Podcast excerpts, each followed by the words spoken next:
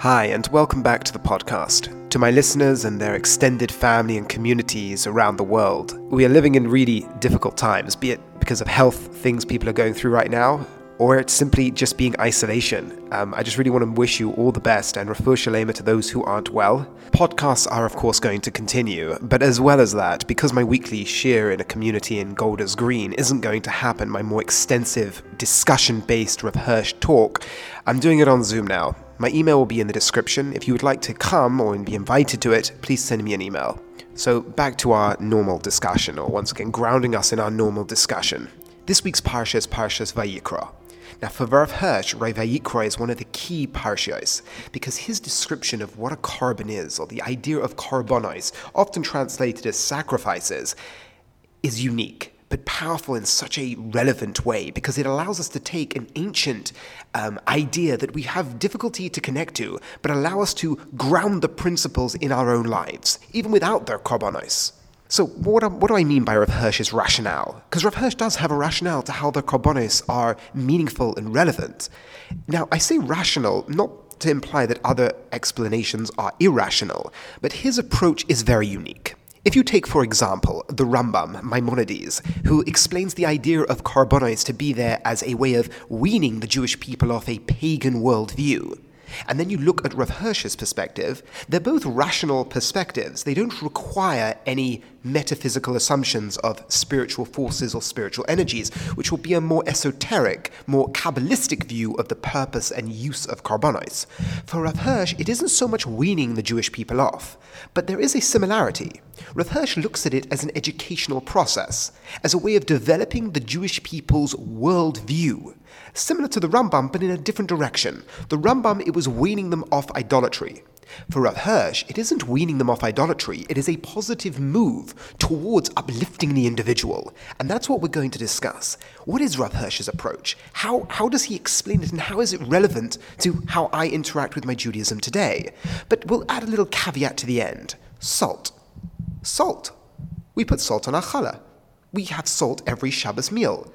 Now, that salt is a cry back to the temple, is, is a sort of a echo of the temple service to remind us of the temple service. But for Rav Hirsch, it's so much more than that, because it's not just a remembrance of the way we used to do things. Salt itself has a deep symbolic importance, and thereby, hopefully, when you use salt this week at the Shabbos table, it will be able to have that unique flavor that Rav Hirsch adds to his idea on the parsha. So the way Rav Hirsch works his way through this is the way he generally speaking works his way through. He shows us the way we generally conceptualize an idea and shows us how that the language that we're using in our own mother tongue doesn't really do justice to the Hebrew term. I had a similar idea that we discussed when it came to the word emuna, of commitment, or main or umnam, the idea of faith, and how a word like faith doesn't really do justice to this concept that Judaism is trying to teach to the world or teach to the Jewish people. A korban sort of fits into a similar sort of category, because how do we generally speaking translate the word korban? We say sacrifice or an offering. And for Hirsch, both these terms really pollute or perverse the term. Because think about it a sacrifice implies that I've given something up. I sacrifice something. I take something I have and I give it up. You sort of have that sort of idea psychologically when you delay gratification. You give up something in the now for a gain in the future. Rav Hirsch says that's not what a korban is. There's no cutting of the self, there is no diminishing of who I am. What about an offering? Well, an offering implies a gift. Rav Hirsch says we aren't pagans. God doesn't need our gifts. God doesn't, we don't give up sacrifices because we're trying to get things. So we, we sort of, we do a sort of trade with God. We give him this sort of animal and God gives us what we want. He says that's also not the way. These are both very pagan ways of looking at the world, and that isn't the Jewish call. So what is it? Hirsch says the only way to truly appreciate what you're doing with a korban, and thereby understand its symbolic importance, is to appreciate the language. Korban comes from the word karoiv, to draw close. So before you even begin to discuss it, you already realize that both of these approaches don't make sense. To draw close is a positive move. That's not a sacrifice. I don't take away from who I am. No, no, no. I draw close. And if it's on the me, the focus is me, I am drawing close, well, then it's not offering anything to God. God isn't gaining from this relationship. So, those two ideas really being pushed to the side, it isn't a cutting of me, and it isn't a giving to God.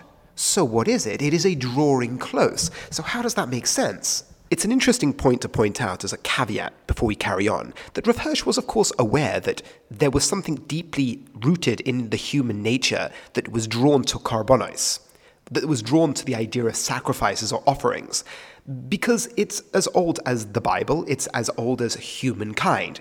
Man always did this. Rav Hirsch is aware of that. His, I suppose you could call it, novel explanation of what the Jewish people were adding to this story of sacrifices is that their approach was fundamentally different. Yes, the actions were the same, and today we find it difficult to relate to it, of course, but their actions may have been very similar, but the philosophy underpinning it was vastly different. But it wasn't vastly different purely because we're saying it is, but the laws and ideas that were intrinsic to korbanos call out a very different message. So, along the lines of that very different message, korov, to draw close. To draw close, what is going on? You are taking something, an animal in this case, different animals representing different aspects of the human character, and you're giving it up to God. But not in a way of saying, I'm killing this animal, therefore I won't have it, thereby you will have it, and I will gain from that relationship. It's more subtle than that. It's I am taking something and I am elevating it. I am taking something that I identify with and I am elevating it. Thereby, I am attempting to elevate myself. I am attempting to elevate my own character and thereby draw closer to God. Thereby, the idea is a positive attainment of a relationship with God. I am having an animal here, and the goal is for me to uplift the animal. I am I can't uplift myself physically, but I can demonstrate it symbolically with the animal. The animal is drawing closer to God, and the same by the same principles, it inspires me too to draw closer to God. How do you draw close to an abstraction? Because for all intents and purposes, real as it is, real akin to a personality that Hashem is to us, it isn't physical. So, how do we draw close to him? We draw close to him by becoming similar. The act of a sacrifice is demonstrating symbolically this animal is drawing closer to God, thereby, I too want to draw close to God. I will inspire in myself to take upon myself principles, ideas that draw me closer to the Almighty. And think about it. In a way, that's what we're doing with prayer. When a person says certain prayers, he, when he says the Amida, Shemoneh Esrei, he goes over ideas. He says to himself principles and concepts that he is trying to reflect. You're uplifting the you by saying that God is the God who bestows upon me intelligence.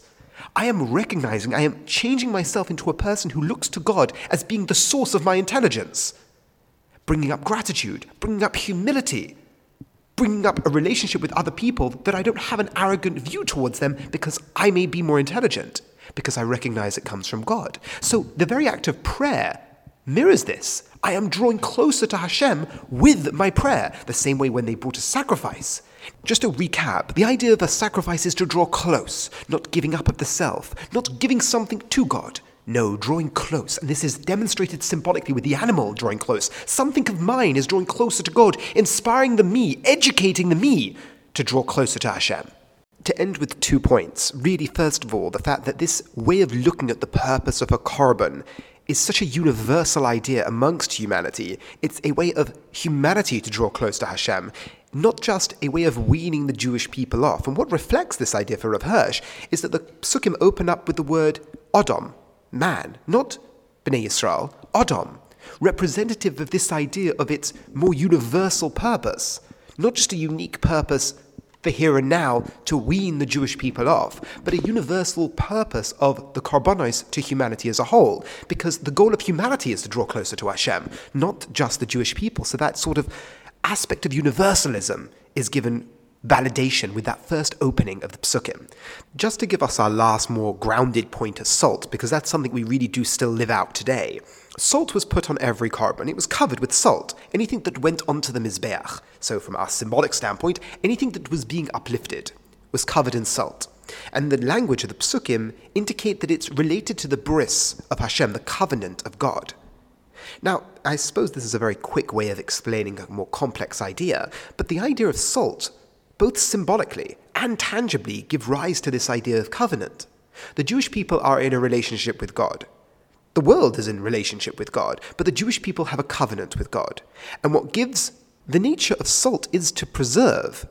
That's what salt does. You put salt on ground, it preserves it. It allows nothing new to grow. You put it on meat, it preserves it. It stops decay. What is decay? Once again, it is something growing anew from the thing you're dealing with.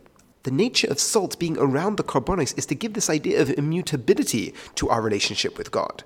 Nothing changes that. That covenant that Hashem placed with us, gave to us, doesn't change. We develop within it, we work within it, but it doesn't change.